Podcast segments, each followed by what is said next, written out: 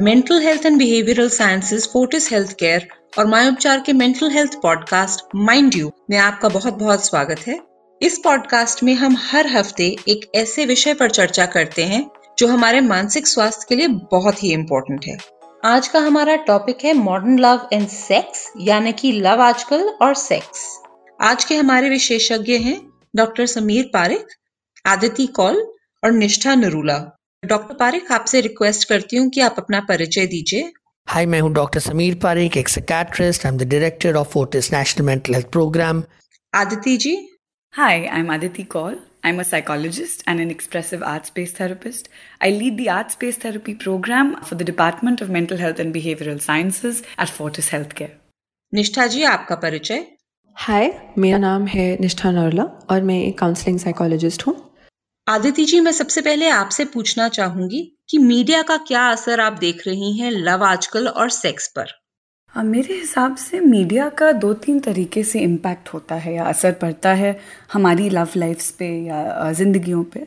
एक हिस्सा ये है कि जो हम देखते हैं फ़िल्मों में चित्रों में कहानियों में जिनको हम पढ़ते हैं, उधर प्यार का एक तरीके का प्रदर्शन होता है या नज़दीकी का मतलब एक तरफा दिखाया जाता है या एक तरीके से दिखाया जाता है। जो भी हमारा वो एक्सपोजर हो या जो भी हम देख पाएँ। कभी कभी उसका प्रभाव जो हम पे पड़ता है कि हम लोग चाहने लगते हैं कि अब हमारी ज़िंदगी में भी प्यार का ऐसी ही कुछ कहानी बने और प्यार बिल्कुल ऐसा लगे। जिस प्रकार का हमें अच्छा लगे, या चाहे वो पत्र लिखना हो, चाहे वो डेट्स पे जाना हो, चाहे वो सब जगह सोशल मीडिया पे उसका प्रदर्शन करना हो तो जो प्यार की अहमियत है या प्यार की समझ है, वो ही बदलने लगती है। क्योंकि मीडिया का इतना ज़्यादा एक्सपोजर है हमारे पास, या हम लोग उसको इतना ज़्यादा देखते हैं। तो एक तो ये होता है कि अपने प्रेमी से या अपने दोस्त से या अपने जो भी वो रिलेशनशिप है हमारा, उनके साथ हमारी एक्सपेक्टेशन या हम जो उनसे चाहते हैं वो बढ़ जाता है, वो एक तरीके का हो जाता है। कभी कभी हम देखते हैं कि उससे भी दिक्कतें पैदा होने लगती हैं, क्योंकि अब हम, आप और मैं नहीं रह के एक छतरी के नीचे हैं जो हमें जैसा लगना चाहिए, उसके पीछे ज़्यादा भागने लगते हैं। दूसरा है कि सोशल मीडिया पे जब हम प्यार का प्रदर्शन देखते हैं जब लोग दिखाते हैं कि हम क्या कर रहे हैं, किसके साथ कर रहे हैं, कैसा कर रहे हैं, उससे भी लोगों पर असर पड़ता है और प्रेशर क्रिएट होता है कि हमें भी अब ऐसा करना पड़ेगा। या ऐसा ही होना चाहिए, या हर समय वक्त बिताने के अलावा वक्त बिताते हुए दिखाना बहुत ज़रूरी बन जाता है। और कहीं पे मुझे लगता है कि बातचीत, समझना, असली नज़दीकी बढ़ाना वहाँ पे हम खो सकते हैं, या वहाँ पे खो जाता है। तो ये दो बड़े हिस्से हैं एक और हिस्सा जो मीडिया का है, जब खुद पे इम्पैक्ट होता है या खुद पे असर पड़ता है अपने सेल्फ वर्थ पर या हम अपने आप को जैसे देखते हैं उस पे तो वो भी एक रिलेशनशिप में उसका असर पड़ेगा। और हमारी इनसिक्योरिटीज़ या जहाँ पे हमें डर लगता है कि कोई हमें ना छोड़ दिया कोई ये ना कर दे या वो ना कर दिया शक जो बढ़ने लगता है, वो भी कहीं पे जितना एक्सेस आजकल हो गया जिस तरीके से हम एक दूसरे से मिलजुल के बात कर सकते हैं या टेक्स्ट कर सकते हैं, मैसेज कर सकते हैं। अब बात करने की ज़रूरत ही नहीं रही। चाहे वो फ़ोन उठा के, चाहे वो मिल के। उससे भी काफ़ी असर पड़ रहा है आजकल। प्यार पे, नज़दीकी पे। असलियत में प्यार क्या है, नज़दीकी क्या है, और हम दिखाते क्या हैं या उसका हम क्या समझते हैं, मुझे लगता है उसमें काफ़ी फ़र्क आने लग गया है। आदिति जी, ये आपने बहुत अच्छा पॉइंट बताया कि जो हम टीवी पर देखते हैं या जो हम फ़िल्मों में देखते हैं हमारी एक्सपेक्टेशन या हमारी कोशिश भी यही रहती है कि हमारी ज़िंदगी और हमारे रिश्ते भी उसी तरह लगे। निष्ठा जी, मैं आपसे जानना चाहूँगी कि अगर हम अब मीडिया से सोशल मीडिया पर आ जाएँ तो सोशल मीडिया का क्या प्रभाव है लव आजकल और सेक्स पर?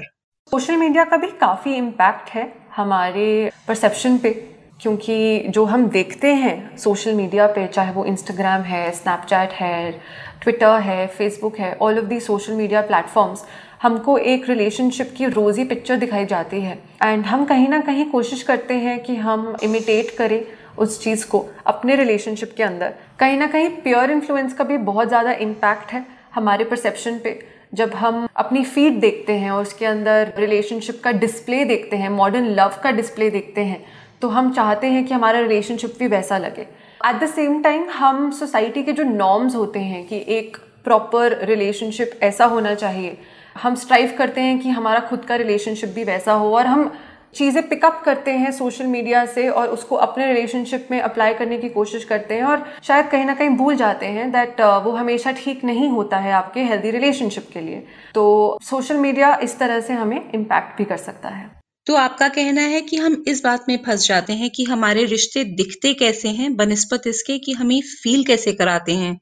हम इस बात में अटक जाते हैं कि हमारी छुट्टी की फ़ोटोज़ इंस्टाग्राम पर कैसे लगती हैं या फेसबुक पर कितने लाइक्स लेती है? डॉक्टर पारिक मैं आपसे जानना चाहूँगी कि जब हमें कोई अच्छा लगता है या जब हम प्यार में होते हैं तो हमारी बॉडी में केमिकल्स यानी कि बायोकेमिस्ट्री के लेवल पर क्या चल रहा होता है? देखिए, ऐसा माना जाता है कि जब आपको अट्रैक्शन होती है तो आपके अंदर कुछ केमिकल्स सिक्रीट होते हैं, जो आपको वो इंटेंस पैशनेट फीलिंग आती है और लॉन्ग टर्म रिलेशनशिप्स में भी आपके अंदर कुछ केमिकल्स होते हैं फिनाइल ऑक्साइटोसिन एंडोरफिन्स इन सारे न्यूरो केमिकल्स का भी रोल माना जाता है। एट द सेम टाइम आपको जब अट्रैक्शन होती है तो उसके भी कुछ रीजंस हैं कि प्रॉक्सिमिटी है, आपने किस तरह से बात करी, आपने क्या बात करी, आपको कितना एक्सपोजर हो रहा है सिमिलैरिटीज़ डिसिमिलैरिटीज़ ये जो सारी चीज़ें हैं, इसका भी आपकी अट्रैक्शन पे एक रोल प्ले करता है। फिर सोशल मीडिया का इन्फ्लुएंस आता है। फिर मीडिया फ़िल्में टेलीविज़न किताबें आप पढ़ते हैं आप अपने आसपास जो देखते हैं ये सारी चीज़ें मिला के आपकी अट्रैक्शन एंड अट्रैक्टिबिलिटी पे असर करती है। डॉक्टर पारिक मैं आपसे जानना चाहूँगी कि कई बार हम अपनी फीलिंग्स को समझ नहीं पाते और लव को लेकर बेचैन हो जाते हैं या उन्हें समझ नहीं पाते तो ऐसा क्यों होता है? At the end of the day रिश्ते जो होते हैं वो कम्युनिकेशन और ट्रस्ट से बनते हैं। अब उसमें हम ब्रेन केमिस्ट्री ब्रेन एनाटमी को डाल के और उसको कॉम्प्लेक्स फील कराएँ, उसके बदले काफ़ी सिंपल सी बात है। अपने बारे में बात करें, अपने पार्टनर को उनके बारे में बात करने दें, एक दूसरे को समझें ट्रांसपेरेंसी रखें, एक दूसरे के लिए बदलाव करें और एफर्ट लगाएँ। बिना एफर्ट के रिलेशनशिप चल ही नहीं सकती। ये तो हो नहीं सकता है कि जब भी आपको लगेगा कि रिलेशनशिप में कोई प्रॉब्लम है तो कहानी बंद कर दो स्विच ऑफ़ कर दो। तो ये इस तरह से तो मुमकिन नहीं है। और किसी भी रिलेशनशिप को बनाने में एफर्ट लगता है। मुझे लगता है कि जो बेसिक चीज़ें हैं likeability trust commitment togetherness enjoy कर पाना, आपके टॉपिक में लव एंड सेक्सुअलिटी बहुत है। तो जो नॉन सेक्सुअल कंपोनेंट है किसी रिश्ते का, किसी के साथ रहने में जो आपको अच्छा फील कराता है, जिनके साथ आप एंजॉय कर सकते हैं दो बातें कर सकते हैं, परेशानी शेयर कर सकते हैं। That is the core aspect of a relationship मुझे लगता है उस रिलेशनशिप में यंग लोगों को समझना ज़रूरी है कि आधा पौना कुछ नहीं होता है। जब आप रिश्ते में आते हैं तो it is about togetherness as a wholesome and not bits and pieces I think that's what builds relationships इससे थोड़ा हटकर अगर मैं आपसे पूछूँ डॉक्टर पारिक तो इस सब में सेक्सुअलिटी कहाँ आती है? मुझे लगता है कि इसकी एक रेंज समझने की ज़रूरत है। Connection conversation communication words touch young लोगों के लिए text time spending doing things that you do together ये सारे अलग अलग तरह के इंटीमेट एक्सपीरियंसेस हैं। And then course sexuality as an intimate aspect of a relationship और इसका एक अपना ही नेचुरल प्रोग्रेस है बेस्ड ऑन आपकी रिलेशनशिप की ग्रोथ किस तरह से होती है। निष्ठा जी, कुछ समय पहले आपने बात की कि सोशल मीडिया का क्या प्रभाव है लव आजकल और सेक्स पर। मुझे बताइए कि सेफ्टी के पॉइंट ऑफ़ व्यू से, कि हम सब सुरक्षित रहें जब हम अपने पार्टनर से बात करते हैं या अपने बॉयफ्रेंड या अपनी गर्लफ्रेंड के साथ कुछ शेयर करते हैं या अपने फ्रेंड्स के साथ भी कुछ शेयर करते हैं तो उसके लिए किन बातों का ध्यान रखना चाहिए? सो आई थिंक आजकल की जनरेशन डिजिटल मीडिया को बहुत ज़्यादा यूटिलाइज करती है जब वो अपने पार्टनर के साथ कम्युनिकेट करती है एंगेज करती है इन एनी फॉर्म एंड जहाँ तक this is the new age platform बात करने के लिए, कहीं ना कहीं हमें थोड़ा सा ध्यान भी रखना चाहिए। इसलिए क्योंकि आजकल की जनरेशन नहीं ध्यान रखती है about what they are sharing क्योंकि इंटरनेट पे कुछ भी अगर हम शेयर कर रहे हैं, हमको लगता है that it is private and it is encrypted but कहीं ना कहीं शायद वो इनक्रिप्टेड नहीं है। एंड जो प्रिवेसी सेटिंग्स होती हैं हमारे सोशल मीडिया पेजेस की sharing our passwords with our partners all of these things are something that we need to be very careful about क्योंकि हम नहीं चाहते कि सोशल मीडिया की वजह से हमारे रिलेशनशिप में कोई भी प्रॉब्लम आए between two partners at the same time हम डिफरेंट डिफरेंट मोडालिटीज़ यूज़ करते हैं। टॉक टू आर पार्टनर्स चाहे वो टेक्स्ट हो गया वीडियो कॉल्स हो गई वॉइस नोट्स हो गए, या नॉर्मल टेलीफोनिक कॉल्स होती हैं। आजकल का एक नया ट्रेंड शुरू हुआ है to break up over text messages and ये एक इंडिकेटर है हमारी जनरेशन के रिलेशनशिप्स का about how transparent and trust और कम्युनिकेशन इश्यूज़ कितना ज़्यादा रिलेशनशिप्स को इम्पैक्ट कर सकते हैं। सो सोशल मीडिया पे जो भी हम करते हैं, जैसे भी हम अपने पार्टनर से इंटरेक्ट करते हैं, हमें बहुत केयरफुल रहना चाहिए कि कुछ भी ऐसा ना हो जो आपके खुद के सेल्फ को किसी भी तरह से हार्म कर सके। जी निष्ठा जी, आपने फ़ोन पर ब्रेकअप की बात की। चांस से हमारा अगला पॉडकास्ट भी ब्रेकअप के विषय पर ही है। तो हम आशा करेंगे कि हमारे लिसनर्स हमारे साथ ब्रेकअप की चर्चा पर भी जुड़े। आदिति जी, हमने मीडिया और सोशल मीडिया की बात तो कर ली। मुझे ये बताइए कि ऑनलाइन डेटिंग यानी कि जब हम फ़ोन पर या इंटरनेट पर या किसी ऐप पर किसी को मिलते हैं और उसे डेट करने के लिए हाँ या ना बोलते हैं तो उसका क्या असर है हमारी लव और सेक्स लाइफ पर आज? तो अगर हम ऑनलाइन डेटिंग का इम्पैक्ट देखें या उसका असर देखें अपनी ज़िंदगी पे, इसमें दो हिस्से हैं। एक है कि ऑनलाइन डेटिंग बहुत मायने भी रखता है, क्योंकि जिन तरीक़ों से हम लोग पहले मिल पाते थे एक दूसरे से, चाहे वो काम पे था, चाहे वो कॉलेज के थ्रू था, चाहे पेरेंट्स के थ्रू था, दूसरे दोस्तों के थ्रू था, अब वो इतना ज़्यादा नहीं हो पा रहा है। अब लोग एक दूसरे से इतना इंगेज या इतना मिलजुल नहीं रहे हैं जिस हद तक पहले मिलते थे, या जितना समय लोगों को पहले मिलता था, आज वो समय हमारे पास या हमारे हाथ में नहीं है। तो लोग ऑनलाइन डेटिंग का इस्तेमाल करते हैं ताकि कम से कम वो लोगों से मिल पाए। आजकल ऑनलाइन डेटिंग के अलावा ऑनलाइन दोस्ती के भी ऐप्स आ चुके हैं। जो दिक्कत इसमें आने लगी है इज़ दैट हम लोग एक फोटोग्राफ देख के उस जने के बारे में दो शब्द पढ़ के, चार शब्द पढ़ के डिसाइड करते हैं या ये सोचते हैं कि हाँ उनसे मिले, उनको जाने, उनको डेट करें कि ना करें। अब ये बड़ी मुश्किल बात है, क्योंकि हम कैसे ट्रस्ट कर पाएँ या कैसे ये जानकारी रख पाएँ कि ये जना सच है या झूठ। जो ये बोल रहे हैं वो सच है या झूठ। कोई बैकग्राउंड चेक करने की क्षमता नहीं है इस केस में। कुछ गलत हो सकता है इस जने के साथ या नहीं हो सकता। हमारी सेफ्टी या अपना बचाव बहुत इसमें इंपॉर्टेंट हो जाता है। आजकल का डर ये भी है कि काफ़ी छोटे छोटे लोग इन ऑनलाइन डेटिंग ऐप्स को एक्सेस कर रहे हैं या इन पे जा रहे हैं और उसमें और भी रिस्क होता है क्योंकि हम अपनी सेफ्टी बरकरार नहीं रख पाते कभी कभी और कभी कभी हमें नहीं पता कि हम उस तरफ़ चालीस साल के इंसान से मिल रहे हैं, तीस साल के या कोई पंद्रह साल का होगा या अपनी एज का होगा या जो भी। एक और हिस्सा है कि दाएँ या बाएँ स्वाइप करके या वो स्क्रीन को हिला के हम लोग किसी को एक स्वाइप में रिजेक्ट कर पाते हैं। ये हमारी सेल्फ वर्थ हमारे सेंस ऑफ़ सेल्फ पे बहुत इम्पैक्ट करता है या बहुत असर करता है। क्योंकि कोई भी बस एक फ़ोटो और वही चार शब्द पढ़ के हमें रिजेक्ट कर सकता है। तो बहुत लोगों का कॉन्फिडेंस हिल जाता है, बहुत लोग अपने आप को अलग नज़रिए से देखने लगते हैं, अपने आप को एडिट करने लगते हैं ऑनलाइन कि अपनी फ़ोटो ऐसे लगाऊँ कि वैसे लगाऊँ। इन चीज़ों को ज़्यादा मायने देने लगते हैं। जो इंसानियत है या जना कैसा होगा या कैसी होगी, उसका इम्पोर्टेंस कम हो गया है हमारी ज़िंदगी में। और ये बहुत टोल लेता है हम पे। डॉक्टर पारिक पोर्नोग्राफी पहले भी अवेलेबल थी ब्लू फिल्म्स में या मैगजीन्स में या किताबों में।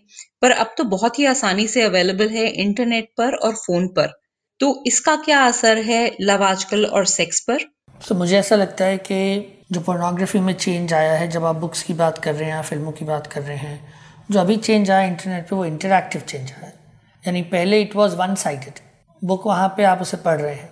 अभी इंटरक्टिव कंपोनेंट आ गया कि आप किसी और से भी बात कर सकते हैं इंटरफेस कर सकते हैं from voice to camera to various other aspects of it मेरी पोर्नोग्राफी से जो मेन कंसर्न है, एक तो यंग लोगों को लेके मुझे लगता है कि यंग एज में पोर्नोग्राफी एक्सपोशर आपका perception of what is normal sex and what is not उस पर असर कर सकता है।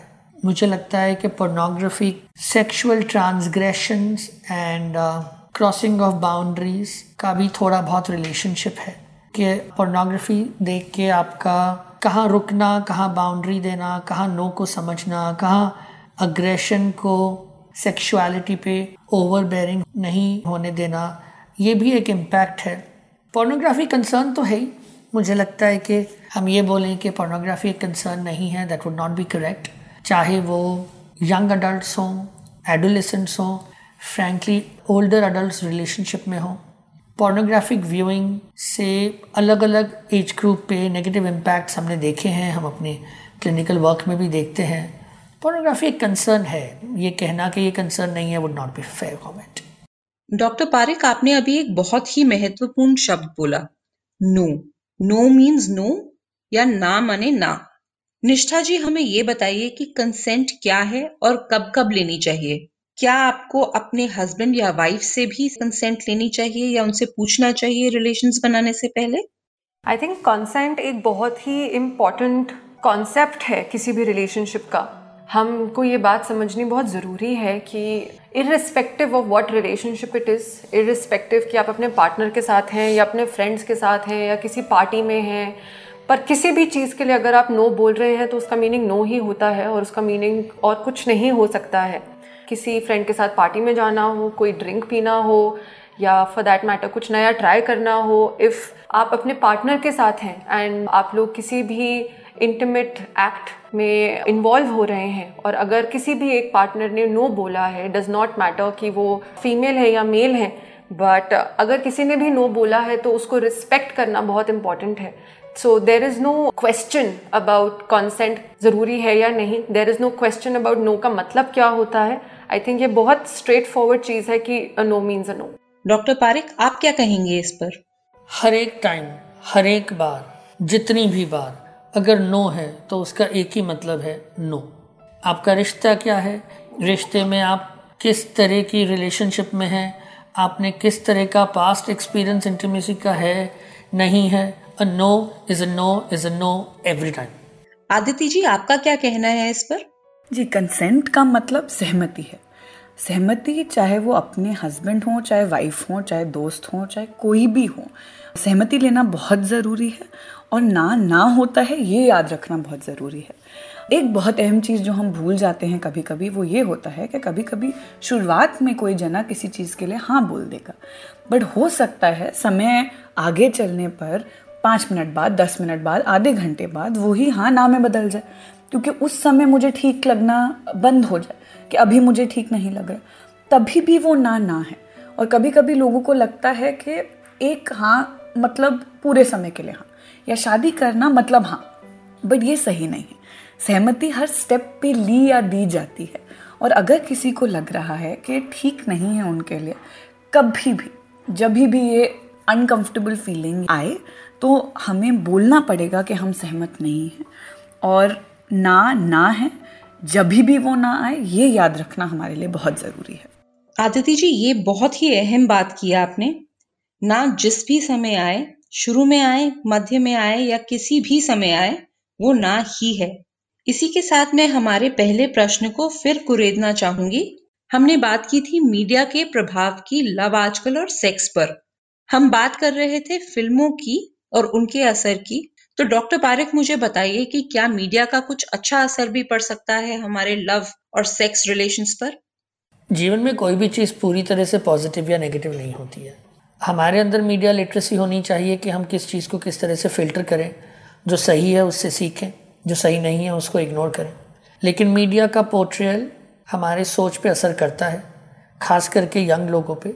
आप कोई भी एक चीज़ उनको बार बार दिखाएँगे तो they get desensitize they get disinhibited उनको लगता है ये करना ठीक है.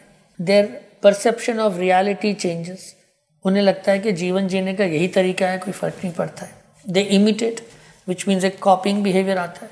और जब आप सेक्सुअलिटी को अग्रेशन और वायलेंस से जोड़ते हैं ऑब्जेक्टिफिकेशन से जोड़ते हैं, आप अब्यूजिवनेस के साथ जोड़ते हैं तो उसका जो कोरिलेशन बनता है तो ऐसा लगता है कि दो गो हैंड इन हैंड जबकि ये बात सही नहीं है. सो मीडिया लिटरेसी अगर होगी तो हम उसी मीडिया से बेनिफिट ले पाएँगे। Otherwise exposure is a concern Nishtha ji मुझे ये बताइए कि रिलेशनशिप काउंसलिंग या कपल्स जो थेरेपी के लिए जाते हैं उसमें होता क्या है? सो रिलेशनशिप काउंसलिंग बेसिकली जब दो पार्टनर्स हमारे पास आते हैं because of concerns in the relationship कुछ भी उनके रिलेशनशिप में फाइट्स ज़्यादा हो रहे हैं एक दूसरे को समझ नहीं पा रहे हैं कम्युनिकेशन प्रॉब्लम है इंटमेसी में प्रॉब्लम है तो ऐसे पार्टनर्स हमारे पास बहुत ऑफन आते हैं। एंड इससे डील करने का यही एक साधन है कि हम एक कम्युनिकेशन चैनल इस्टेब्लिश करें बिटवीन द कपल और साथ ही साथ उनके पर्सनालिटी ट्रेड्स को यूटिलाइज करते हुए उनके बीच में जो कॉन्फ्लिक्ट्स हैं, हम उसको एड्रेस करें और उनको इफ़ेक्टिव कोपिंग स्ट्रैटेजी सिखा सकें जिससे कि वो अपने खुद के रिलेशनशिप को अच्छी तरह से चला पाए। आदिति जी, आप क्या कहेंगी इस पर? जब हम कपल्स के रिश्तों की बात करते हैं तो एक बहुत अहम हिस्सा होता है उसका फोकस करवाना या कपल को दिखाना कि जिस चीज़ पे हमें काम करना है, वो है ताकत, मजबूती और सकारात्मकता बढ़ाना अपने रिलेशनशिप में या अपने रिश्ते में। हम ये कोशिश करते हैं कि दोनों लोग ये देख पाएँ कि ये नहीं है कि मैं आपसे लड़ रही हूँ या आप मुझसे लड़ रहे हैं बट हम एक साथ इस रिश्ते के लिए, इस नाते के लिए लड़ रहे हैं। और नज़रिया बदलना और नज़रिया उपाय की तरफ़ बदलना। कि अब हम एक साथ मिलके उपाय की तरफ़ काम करेंगे। चाहे दिक्कत आ रही है हमारे बर्ताव में, हमारी बातचीत में, हमारे एक दूसरे को समझने में, या घरेलू बातों में, या आसपास की बातों में उनकी वजह से दिक्कत आ रही है, उपाय की तरफ़ काम करना। दूसरी बात, अपने आप पे काम करना। तो चाहे हम दोनों का ये एक रिश्ता है, या एक संबंध है, एक नाता है, मेरी भी अहमियत है, आपकी भी अहमियत है। तो कैसे हम एक साथ मिलकर काम करें इस रिश्ते पर, बट खुद को भी समझे उसके बीच में। और आखिरी चीज़ जो एक रिश्ते के बहुत अहम हिस्से होते हैं, वो होते हैं विश्वास, नज़दीकी कमिटमेंट और जुनून। और ये तब बढ़ते हैं जब हम एक साथ काम कर पाए किसी भी चीज़ पर। तो इनको वापस इस रिश्ते में लाना, इनको बढ़ावा देना और उपाय की तरफ़ चलते रहना बहुत अहम हिस्से होते हैं जब हम एक कपल के रिश्ते की काउंसलिंग करते हैं। जी, ये तो बहुत ही यूजफुल इन्फॉर्मेशन आपने हमें बताई कि किस तरह हम अपने रिलेशनशिप्स को, अपनी सेक्स लाइफ को भी और अपनी लव लाइफ को भी स्वस्थ रख सकते हैं। इसी पॉजिटिव नोट पर आज का हमारा पॉडकास्ट माइंड यू समाप्त होता है। आपका बहुत बहुत धन्यवाद हमारे विशेषज्ञ डॉक्टर समीर पारिक निष्ठा नरूला और आदिति कौल। आज आपने हमें बताया कि हम अपने रिलेशनशिप्स को किस तरह व्यू करें और कैसे हेल्दी रखें।